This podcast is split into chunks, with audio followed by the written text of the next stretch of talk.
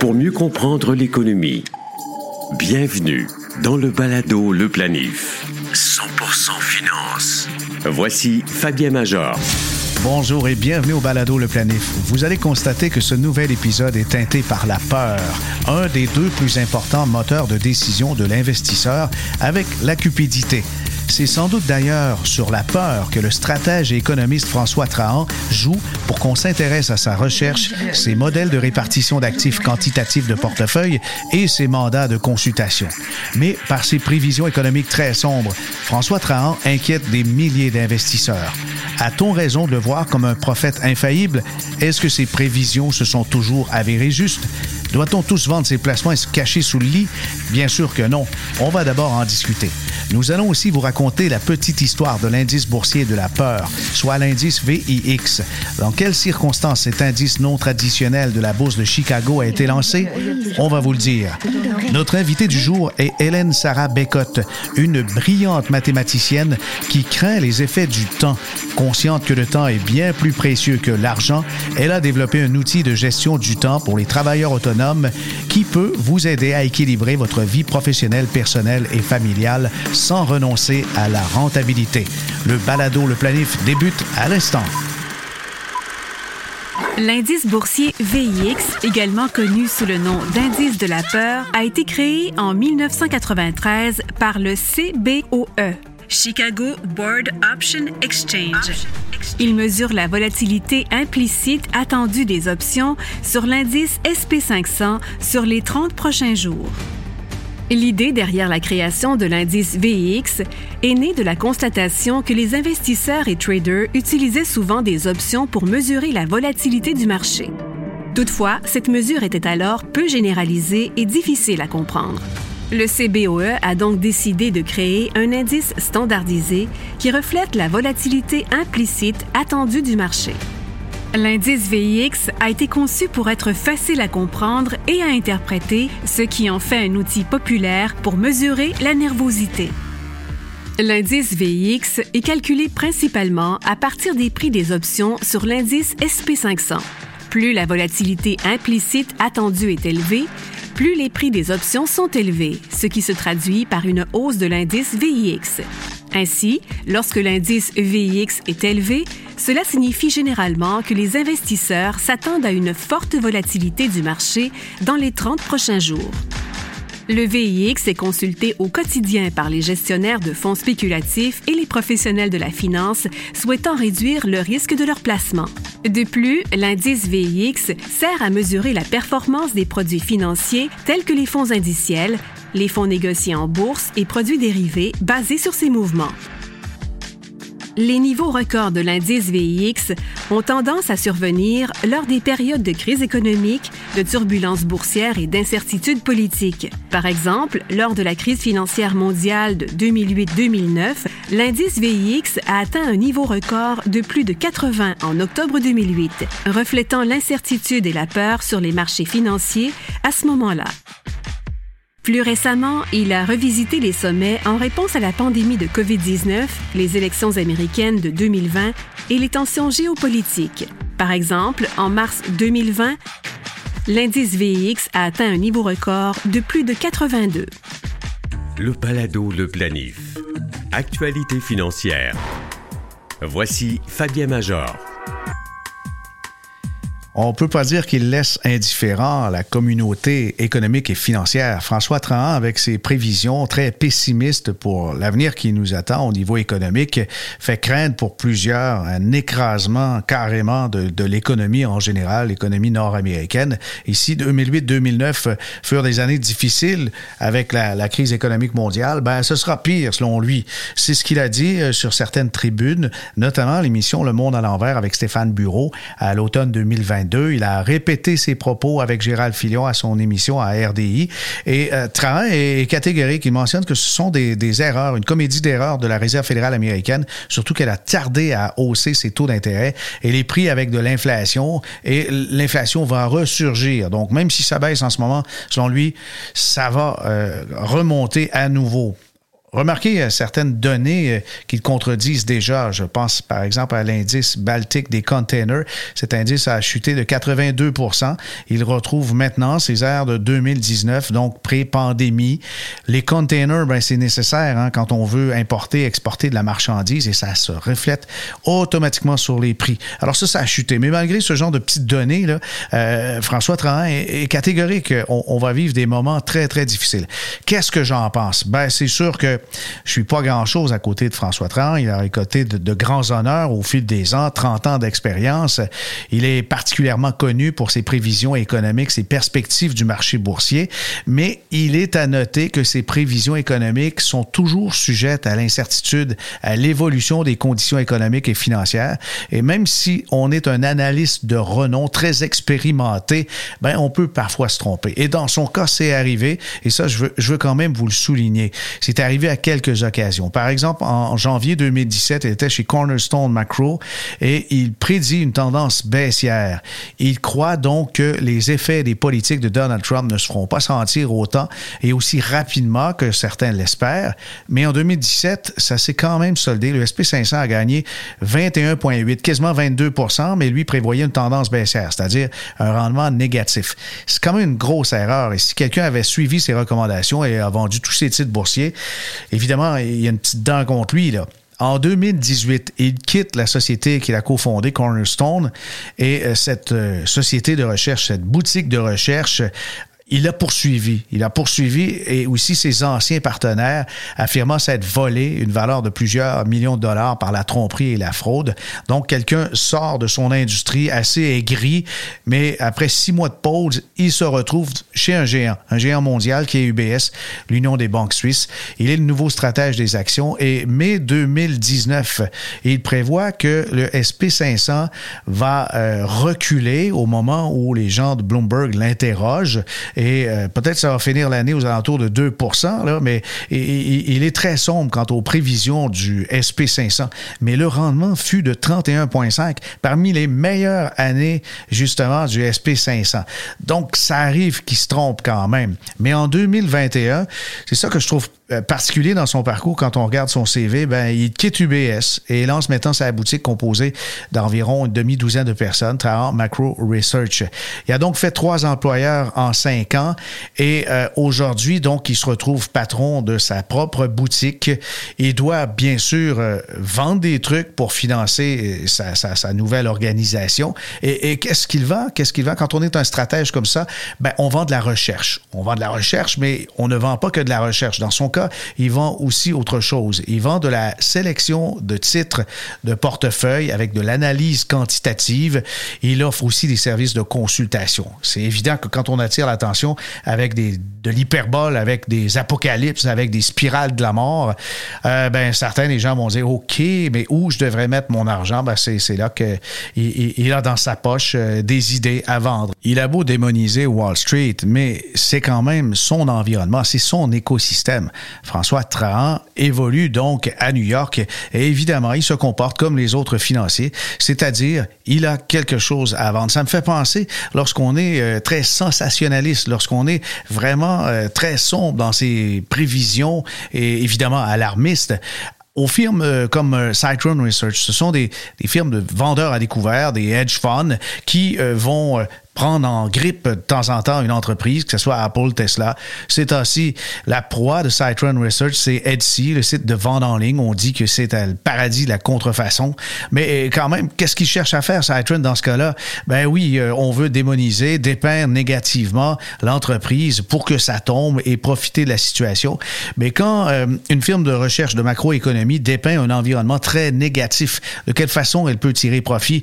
Ben, en vendant des modèles de répartition de portefeuille prudent qui serait adapté à la situation actuelle. Voyez, on capitalise quand même sur cette menace qui devient pour ce genre de firme des opportunités. Donc, c'est pas tout à fait désintéressé, bien qu'il est très respecté. François Trahan a remporté les honneurs en 2016. Temple de la renommée des prévisionnistes, c'est pas rien quand même. Mais est-ce qu'on peut se tromper dans, l'économie? Oui, oui, parce que la macroéconomie, ben, ça le dit, c'est au sens large.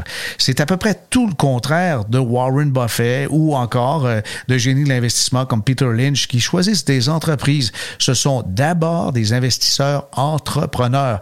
Ils choisissent des compagnies bien gérées, peu, pas de dettes, qui sont capables de s'adapter, qui sont très résilientes dans, dans leur marché et, qui sont capables de dégager des profits et, donc euh, générer aussi des dividendes pour les porteurs de parts de, de, ces sociétés. Et puis Warren Buffett, tout le temps, tout le temps, il mentionne, ben non, je ne m'occupe pas du contexte économique, je ne m'occupe pas des prévisions et encore moins du tableau afficheur de la bourse. On regarde une entreprise, on investit dans les humains, dans la différenciation, dans la qualité des produits, dans la qualité du management. C'est complètement autre chose. Là.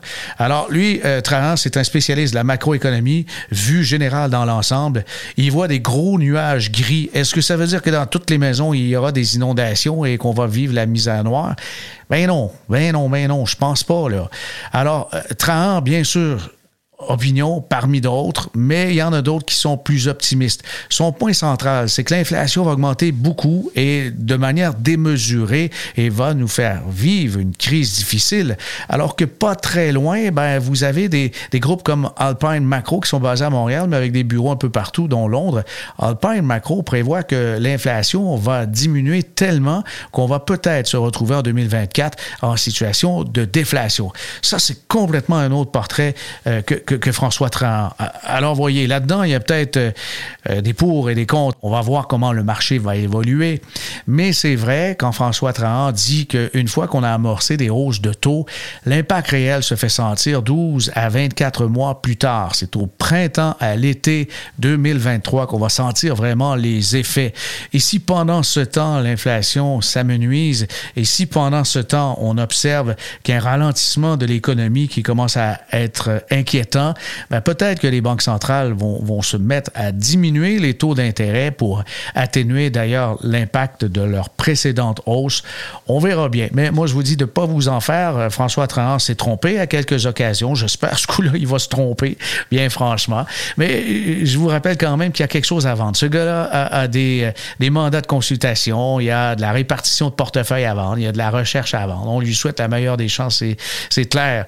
il est ironique quand même qu'il a partagé dans son compte LinkedIn un texte qui provient de Cato Institute qui parle des économistes qui ne peuvent pas tout prévoir, contrairement à leurs affirmations confiantes. Eh bien, ils ne peuvent pas prédire avec précision la macroéconomie. Les économistes ont un bilan épouvantable en matière de prévision de l'inflation, de taux d'intérêt. C'est sarcastique un peu. Pourquoi il partageait un texte comme ça qui a l'air de démolir un peu même sa propre profession?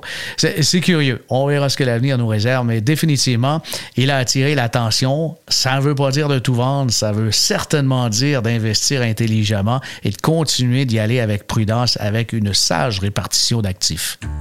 Planifiez mieux avec le balado Le Planif. Notre invitée, Hélène Sarah Bécotte, est mathématicienne. Je devrais dire docteur en mathématiques, c'est très rare. Bonjour, Hélène Sarah. Bonjour, Fabien. Bonjour, docteur.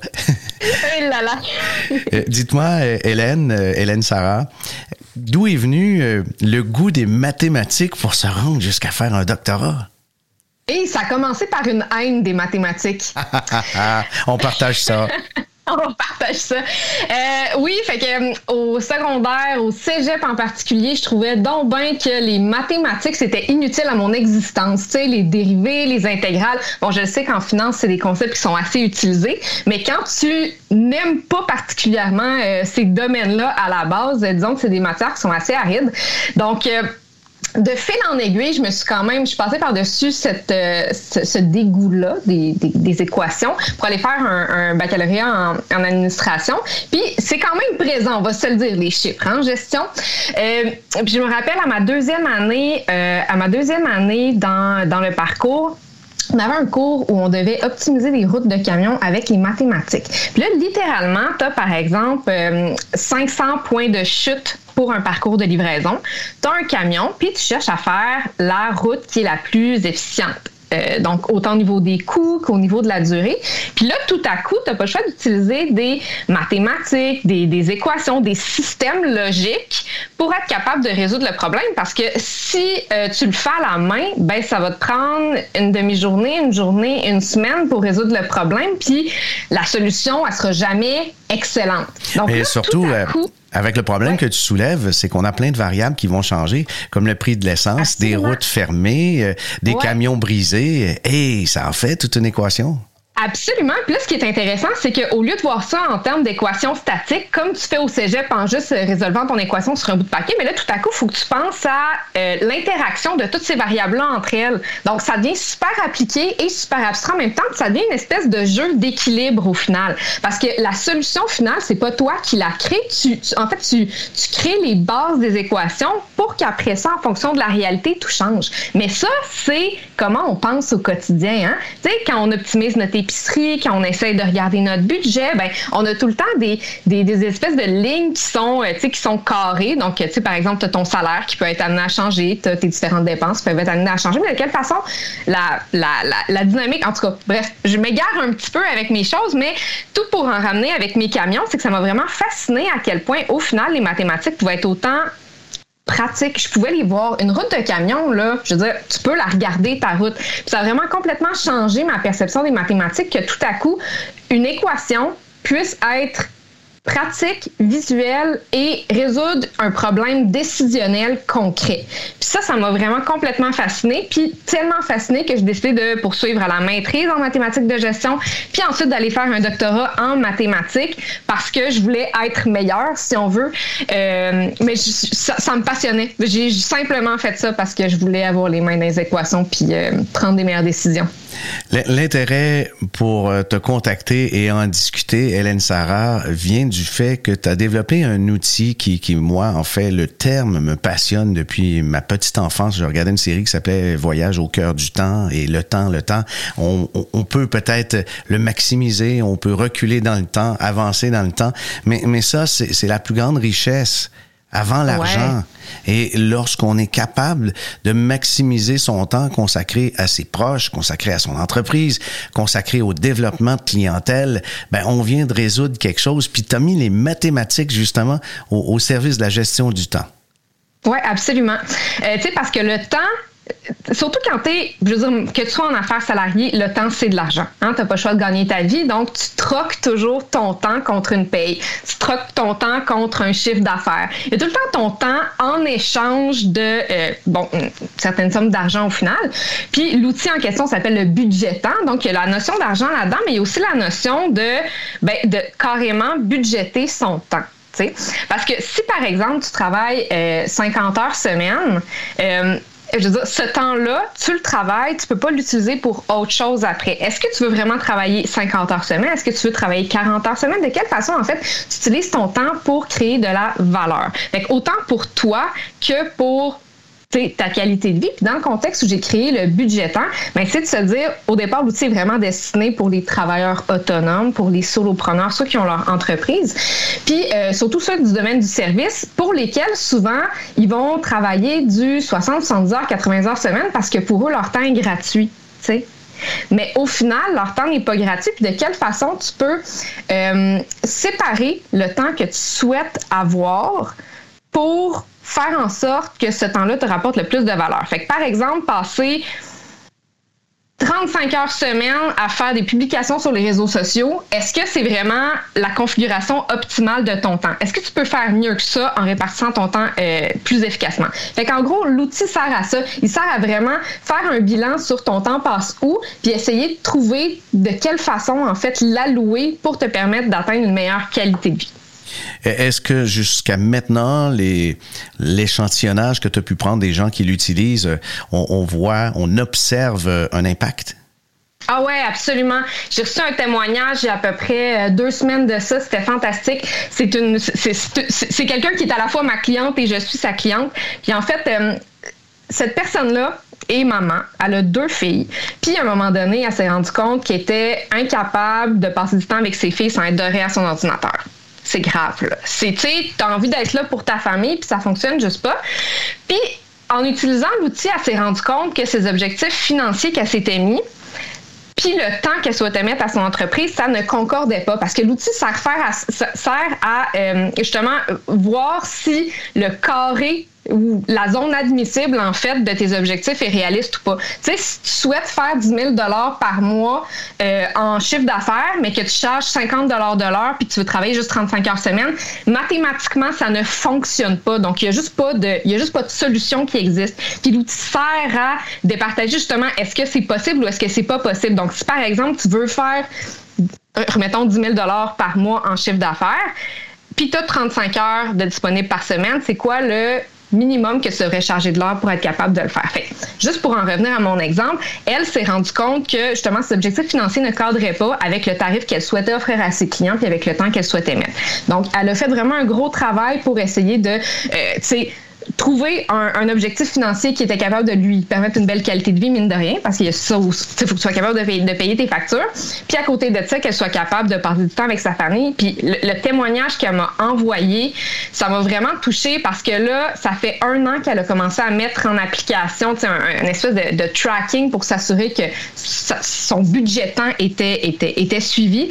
Puis, puis là, euh, elle, en passe du temps avec ses filles. Ça lui a vraiment permis de, de réaliser au final que ben, c'est ça. Fallait qu'elle cadre un petit peu mieux ses affaires puis que ses objectifs soient alignés parce que ça ça, ça fonctionnait pas avant. Là. Donc, l'outil, euh, c'est un outil d'aide à la décision, mais un outil d'aide, je pense, à, à une euh, conciliation travail, famille, loisirs. Absolument.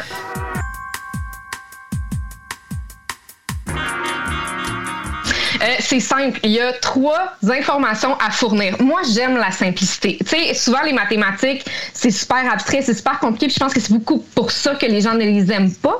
Euh, moi, j'aime ça simplifier ça. Donc, qu'est-ce qui, pour moi, fait une belle qualité de vie? À la base, il y a le temps que je souhaite mettre pour mon emploi ou pour euh, mon entreprise. Donc, dans ce cas-là, j'ai terminé deux variables temps.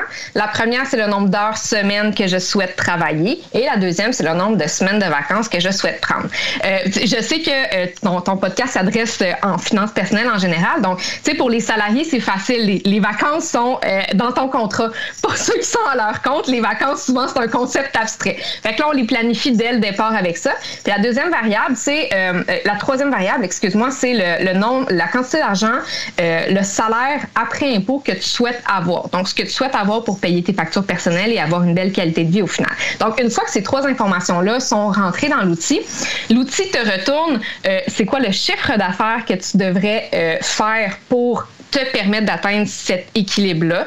Quel quantité de dépenses tu devrais faire parce que ça, c'est aussi propre aux, euh, aux, travailleurs autonomes. On pense souvent que quelqu'un qui va te charger 100 dollars pour un service, par exemple ton plombier ou ton massothérapeute, ben c'est 100 dollars dans ses poches, mais c'est faux. Il y a énormément de dépenses qui sont liées à ça. Mais pas beaucoup investir en dépenses, euh, ça peut faire en sorte que ce soit nuisible. Donc, il y a quand même une quantité de dépenses qui est saine à avoir quand tu as ton entreprise. Donc, l'outil suggère un certain montant. Euh, puis ensuite de ça, fait que ça, c'est vraiment la partie qui est budget qui est calculé à partir du salaire après impôt qui est souhaité. Puis au, euh, au niveau de la répartition de temps, euh, donc c'est vraiment séparé. Donc si tu as 40 heures semaine, par exemple, que tu souhaites travailler, 50% de ça est des heures facturables. Donc on va parler de 20 heures dans ce cas-là.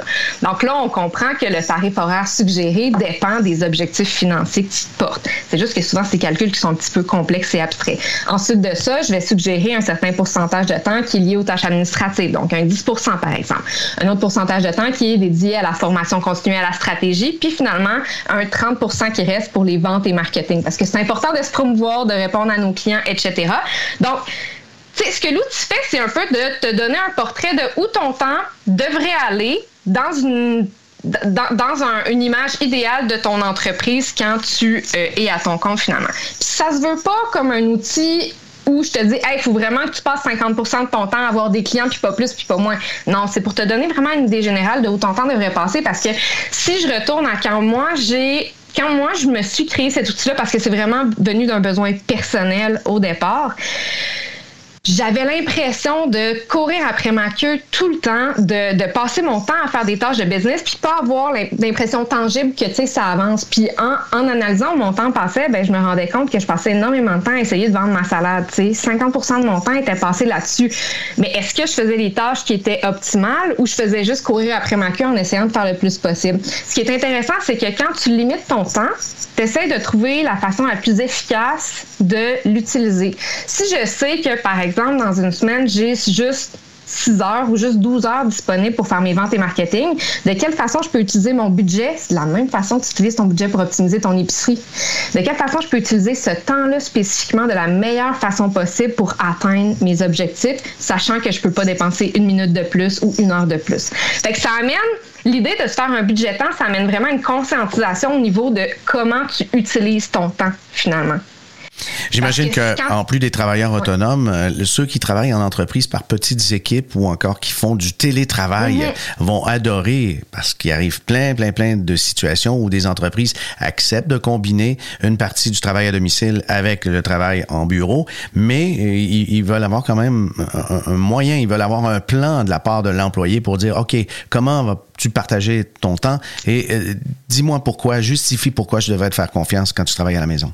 Absolument. Puis je dirais même pas juste pour ceux qui font du travail hybride, mais il y a beaucoup d'entreprises. J'ai travaillé avec des petites équipes. J'aimerais évidemment avoir l'opportunité de travailler avec des plus grosses pour euh, appliquer, appliquer les idées, mais il y a beaucoup d'entreprises qui ne réalisent pas que la charge de travail qu'ils demandent à leurs employés n'est juste pas réaliste. Donc, si par exemple quelqu'un va demander du 70 heures facturable à un employé qui ferait de la consultation, par exemple. Puis à côté de ça, on a 10 heures de rencontre d'équipe par semaine. Puis à côté de ça, il y a une demi-journée qui est pour les activités intégratrices. Puis finalement, ça se rajoute, ça se rajoute. Puis l'employeur ou le gestionnaire ne fait pas ça de façon mal intentionnée parce que c'est des objectifs d'affaires. Mais quand le quand on ne comptabilise pas, quand on ne fait pas la comptabilité du mhm. temps, finalement, ben Colin, tu t'en demandes trois à tes employés, puis il y a deux cas qui peuvent arriver. Il y a l'employé qui va vouloir à tout prix atteindre ses objectifs, puis il va faire de l'overtime, puis là tu vas le brûler quand c'est pas ton quand c'est pas ton objectif. Ou après ça, tu vas taper sur les doigts de l'employé qui lui respecte sa qualité de vie, mais qui va avoir du 50% ou du 60% d'heures facturables faites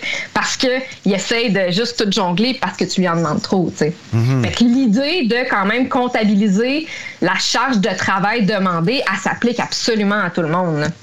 Mais c'est bien euh, d'avoir donc une idée de comptabilité du temps parce que jusqu'à maintenant, les entreprises c'est que la comptabilité de l'argent, c'est que la mhm. comptabilité des, des, ressources, des revenus, des dépenses, mais rarement le, temps disponible alors que celui-là, on le regagne jamais une fois qu'il est, dépensé. Puis, puis t'as tellement amené un mot qui, moi, me parle, le mot ressources. Tu sais, j'ai à la base une formation en administration en gestion des opérations. Puis en gestion des opérations, il y a beaucoup la notion manufacturière qui est là. Donc on va calculer combien de pattes de chaises on a besoin pour produire le nombre de chaises qu'on a déjà vendues. Donc la, la comptabilité des ressources quand c'est matériel, c'est facile à faire. Mais la comptabilité au niveau du temps, alors que le temps est une matière première pour la pour 100% des entreprises, le temps est essentiel au bon fonctionnement. Puis le temps est une ressource qui est finie, donc ça ne fait absolument aucun sens qu'on ne calcule pas la capacité d'une entreprise, la capacité des humains à réaliser un ensemble de tâches alors qu'on le fait pour des ressources matérielles. Le temps est une ressource qui est épuisable. Ça, ça devrait être pris en compte quand on fait notre planification. Clairement, bien, combien de tâches peuvent être réalisées, combien chaque personne peut accomplir la tâche. Puis, tu sais, c'est imparfait, évidemment, parce que des fois, ça prend plus moins de tâches, des fois, on est fatigué, donc ça nous prend plus de temps pour réaliser quelque chose, mais reste qu'il y a quand même moyen d'estimer si ça rentre ou pas, tu sais. OK. Et ça se présente euh, sous forme d'application web ou encore d'une application dans son téléphone intelligent? Oui, pour l'instant, c'est un petit site web que j'ai humblement programmé. Donc, ah c'est vraiment une petite interface comme ça. Sinon, à côté, c'est sûr que quand je travaille avec, avec des équipes qui ont besoin d'une version qui, qui, est plus customisée, si on veut, on va faire ça sous fichier Excel. Mais ce qui est intéressant, c'est qu'une fois que les bases sont établies, donc une fois que tu le sais, la quantité de certaines tâches que tu peux faire, ben, c'est facile à implémenter dans la plupart des logiciels de gestion de temps. Euh, donc, tu sais, la plupart des entreprises vont utiliser des, des, des, des applications de tracking, ben après ça, c'est facile de le séparer par projet. Il y a tout le temps des projets qui sont disponibles. Ben, une catégorie de temps peut seulement devenir un projet. Mm Puis là, tout suit finalement. Donc, c'est vraiment juste, euh, je, te dirais que c'est pas tellement l'application qui est importante plutôt que la conscientisation sur le fait qu'on a du temps. On a des en théorie des pourcentages pour chaque catégorie. Puis après ça, il faut essayer de respecter notre budget finalement. D'accord. Pour ceux qui nous écoutent et qui demandent à voir le lien puis aller expérimenter, calcul.ca. Vous allez voir euh, là-dessus. Plus simple, plus simple que ça. Lebudgetant.com. OK, d'accord. Alors, ça mène à la même place, lebudgetant.com. Je vais placer quand même le lien sur le site Balado, le planif. Maintenant, euh, concrètement, euh, tu mentionnais que tu travailles pour des entreprises petites et grandes, surtout les travailleurs autonomes. Euh, comment, justement, ton travail dans le quotidien s'exécute et quel genre de mandat qu'on te confie? Quel genre de mandat? Disclaimer, en ce moment, je suis encore en congé de maternité. je suis juste un petit peu hyperactive. Donc, c'est surtout euh, dans la thématique des ateliers. Donc, tu sais, c'est ça. oui, la notion logiciel est importante, mais moi, ce que j'aime vraiment beaucoup, c'est conscientiser à la comptabilisation du temps. Donc, autant au niveau des euh, solopreneurs que des plus grandes entreprises, généralement, il va y avoir une petite phase de d'analyse que je fais pour vraiment comprendre si mes pourcentages euh, généraux sont, sont applicables ou pas. Puis sinon, mais j'étudie de quelle façon le travail travail est vraiment réparti dans l'entreprise. Puis après ça, on fait des ateliers pour vraiment donner aux gens la capacité de, de, eux-mêmes leur temps, d'être capable de le comptabiliser au fur et à mesure parce que c'est pas c'est pas c'est pas quelque chose qui se fait une fois, c'est quelque chose qui se conscientise une fois. Puis après ça, c'est une habitude à prendre de valider que ben, est-ce que je dépasse, est-ce que je dépasse pas, est-ce que mon équilibre est atteint ou pas. C'est vraiment une question de c'est ça d'ajustement au fur et à mesure. Donc je dirais que pour résumer, c'est sous forme d'atelier avec une portion analyse au début. OK, je viens de, de, penser à une ligne super pouvoir à mettre dans ton CV. Tu crées des maîtres de son temps. Oui, exactement, exactement. Wow. Hey, quel magnifique super pouvoir quand on réussit à maîtriser son temps. C'était passionnant, euh, Hélène Sarah, et euh, longue vie au budgetant et à toute cette possibilité justement d'avoir une vie plus équilibrée, travail, famille, loisirs, grâce aux, aux outils que tu façonnes. Merci à notre invitée, Hélène Sarah Bécotte. Pour tester son outil budgétant, je vous invite à visiter le site baladoleplanif.com. J'y ai déposé le lien qui mène à sa page. Enfin, j'ai besoin de votre aide. En prévision d'un nouvel épisode sur la désinformation financière, j'aimerais que vous puissiez m'écrire par courriel à fm.fabienmajor.com pour me partager des témoignages de ce que vous considérez comme soit de la propagande économique, de fausses nouvelles financières ou des informations boursières tronquées dans le but de tromper volontairement. Mais inutile d'envoyer des trucs sur les crypto-arnaques, on en a déjà beaucoup trop. Enfin, je vous invite à écouter les balados quotidiens d'infos bref, dont celui, l'édition du samedi, le récapitulatif à retenir cette semaine avec Patrick Pierrat, Alain McKenna et moi-même. Ici Fabien Major. À bientôt.